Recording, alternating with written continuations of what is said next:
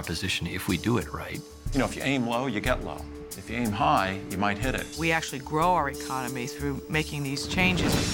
By the end of 2007, more than 27 states will have taken comprehensive climate action, setting aggressive targets for reducing greenhouse gases, having a comprehensive and credible plan to achieve those targets, and then putting those into law. That takes time, it takes expertise, but every one of the states that has gone through a deliberative public policy development process has found a way forward that resolves the vast majority of conflicts and creates tremendous economic opportunity. Unfortunately, there's a disconnect between what's happening in the states and what's happening in Washington. If ever there was a, a challenge that cried out for a robust, strong federal uh, response, this is it.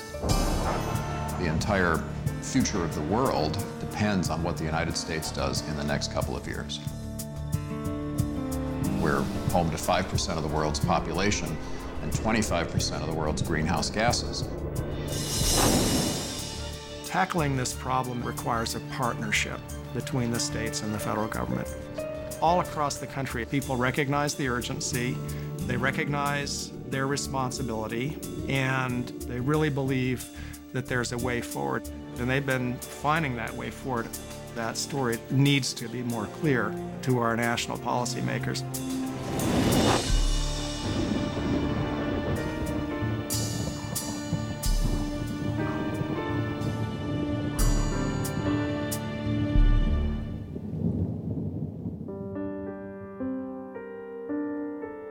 I don't think many people would disagree with the fact that what we're doing is unsustainable uh, environmentally, economically, and from a national security standpoint.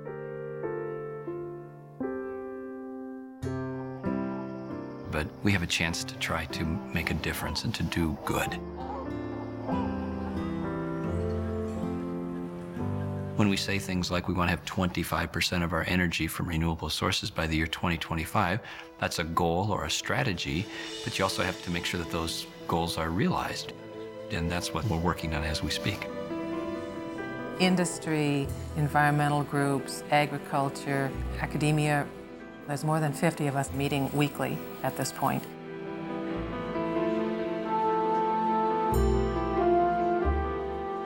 Depending on the day, I sometimes say to friends it's like a life sentence, and uh, sometimes it's more just a really interesting experience. A very big percentage of the emissions that are generated in Minnesota are attributable to transportation.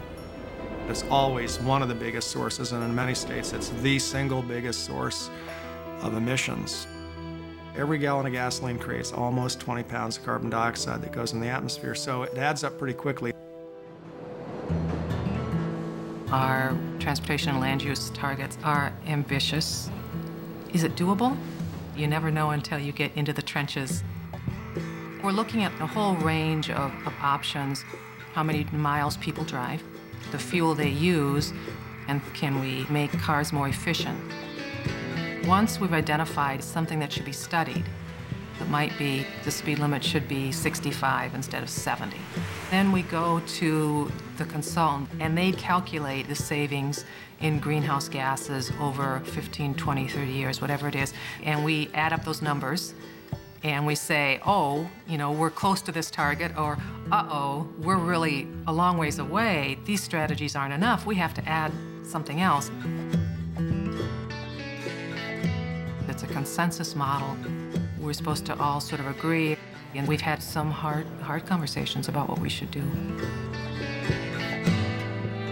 At the end of the day, a typical climate action plan involves a ballpark of about 50 different actions that cut across all economic sectors.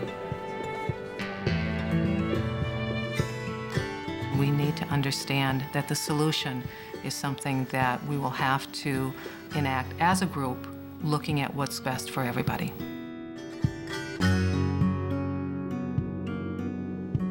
We can do this. I know we can do it.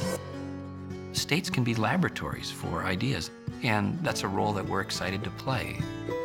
The beauty of uh, state action is we're smaller than the federal government, and we tend to be at least somewhat less partisan than the Congress is, so we can be a little more nimble.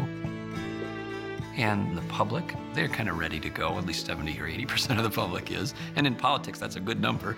And so it's wonderful. There's a lot of excitement, a lot of energy.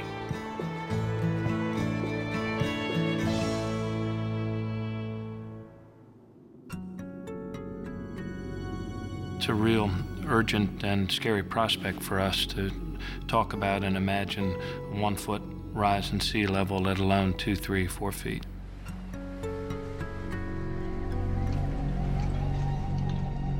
If we don't do something, uh, the state I love is, is going to be lost.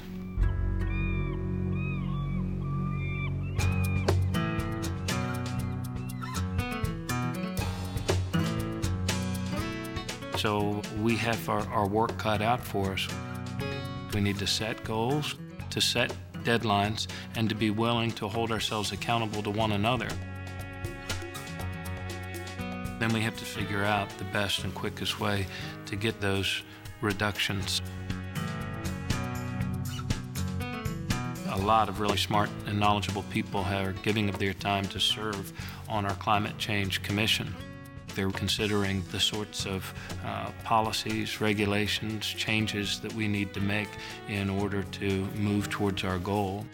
It's uh, quite a few meetings, hours and hours, but I'm willing to commit this amount of time because I do see it making a difference. In Maryland, 40% of greenhouse gases come from the heating of homes and businesses. So there's a lot of discussion about how we build our homes and how we fuel our homes and businesses. More energy efficient buildings could do wonders in Maryland and any other state, and they believe the time is ripe now to make that happen. Fortunately, there's no shortage of choices here of things that work. It really does get you to think, and to me, it's exciting because you see the ideas and things that you're coming up with actually being put in play and being voted on and hopefully adopted.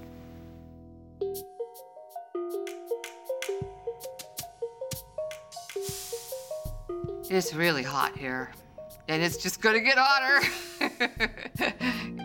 Arizona has been one of the most important states in the U.S. Uh, in the development of climate policy.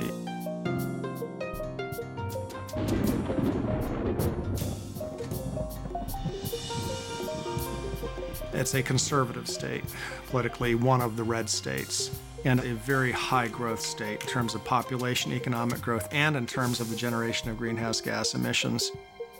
In fact, the rate of greenhouse gas emissions growth that is projected by the year 2020 in Arizona is five times that of California. Climate change could impact our ability to have continued growth, our ability to continue to have the high quality of life that we have here. So we created the Climate Change Advisory Group. It really helped lay out for me, uh, uh, you know, all of the things that we needed to do. And the miracle about this effort is that we ended up with um, 49 recommendations, and out of those 49 recommendations, 45 of them were unanimous. Bottom line, this group of people found a way to cut pollution and save cash in a really big way. Over the course of the next five to 10 years, we think that adopting these climate change recommendations will be a net at least $5.5 billion into the Arizona economy. At the heart of that is the issue of growth. In the next 25 years, we will double the amount of building space in the U.S. So the decisions we're making now about how those buildings are designed and where they are located will have very, very long-lasting effects. Now we're over 6 million now. We'll be double that maybe as soon as 2030. We need to plan for that and build into that planning concepts of smart growth. So we can make decisions now that will really lay infrastructure for the future. This is really about economic opportunity. You make your state more efficient, more competitive. That's good for jobs. Things like putting solar panels on a rooftop, that's not a job you can export to China or India. And when you put it in those terms, uh, people go, aha, that makes sense, I get that. We're really talking about here is indeed building a 21st century economy using 21st century technologies to take advantage of energy supplies that are abundant and won't run out. Reducing greenhouse gases about one third by 2020 we could do that with energy efficiency alone. The average American uses 12,000 kilowatt hours per person of electricity per year, and yet in California it's less than 7,000. And that's because over the last 30 years, California has set energy efficiency standards for appliances and buildings, and we've done other things with policies about the way we regulate our utilities to make us the most energy efficient state in the nation. And where previously maybe the cynics would have sort of carried the day. I don't think you're seeing that now. Certainly, we're not seeing it in Florida. I think originally some business leaders thought that this was something that wouldn't benefit business, but quite the contrary has been proven. Florida Power and Light's a great example. They had already put in to have a coal plant sited right next to the Everglades. That permit was denied. And what they are now doing is that they will build a solar power plant spending $2.4 billion to do so. And it's very exciting to me to see, you know, people in the utility industry, in the energy field, um, you know, even in the auto industry. Um, they're starting to change minds, and the people want it. The people want it desperately because they understand the importance of it. This is something we have to seize upon, we must address, and we cannot relent.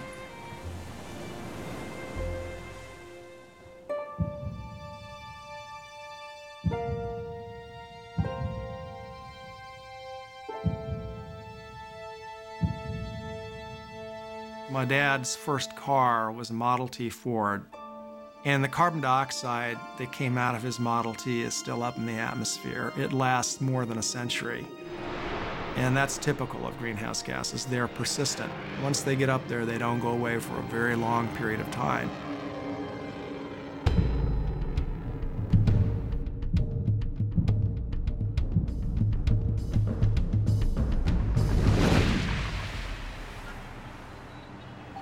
We have to take advantage of the opportunities we have in front of us right now because there's no guarantee that those will be there in the future.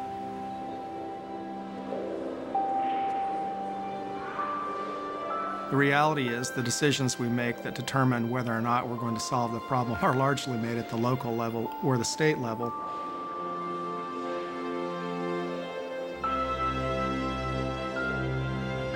There's very few opportunities in political life to really hit a major home run.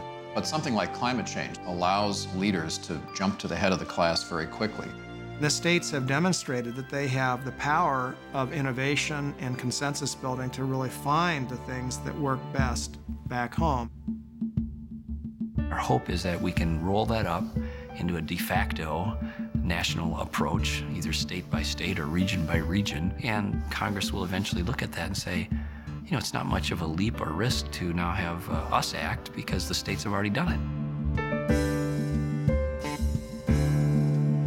People want change, and they want best thinking not just of this generation, but generations to come majority of the United States uh, is already at the table, prepared to work with the federal government and build on these building blocks that are already in place. Let's build something that really works, and let's do it now before it's too late.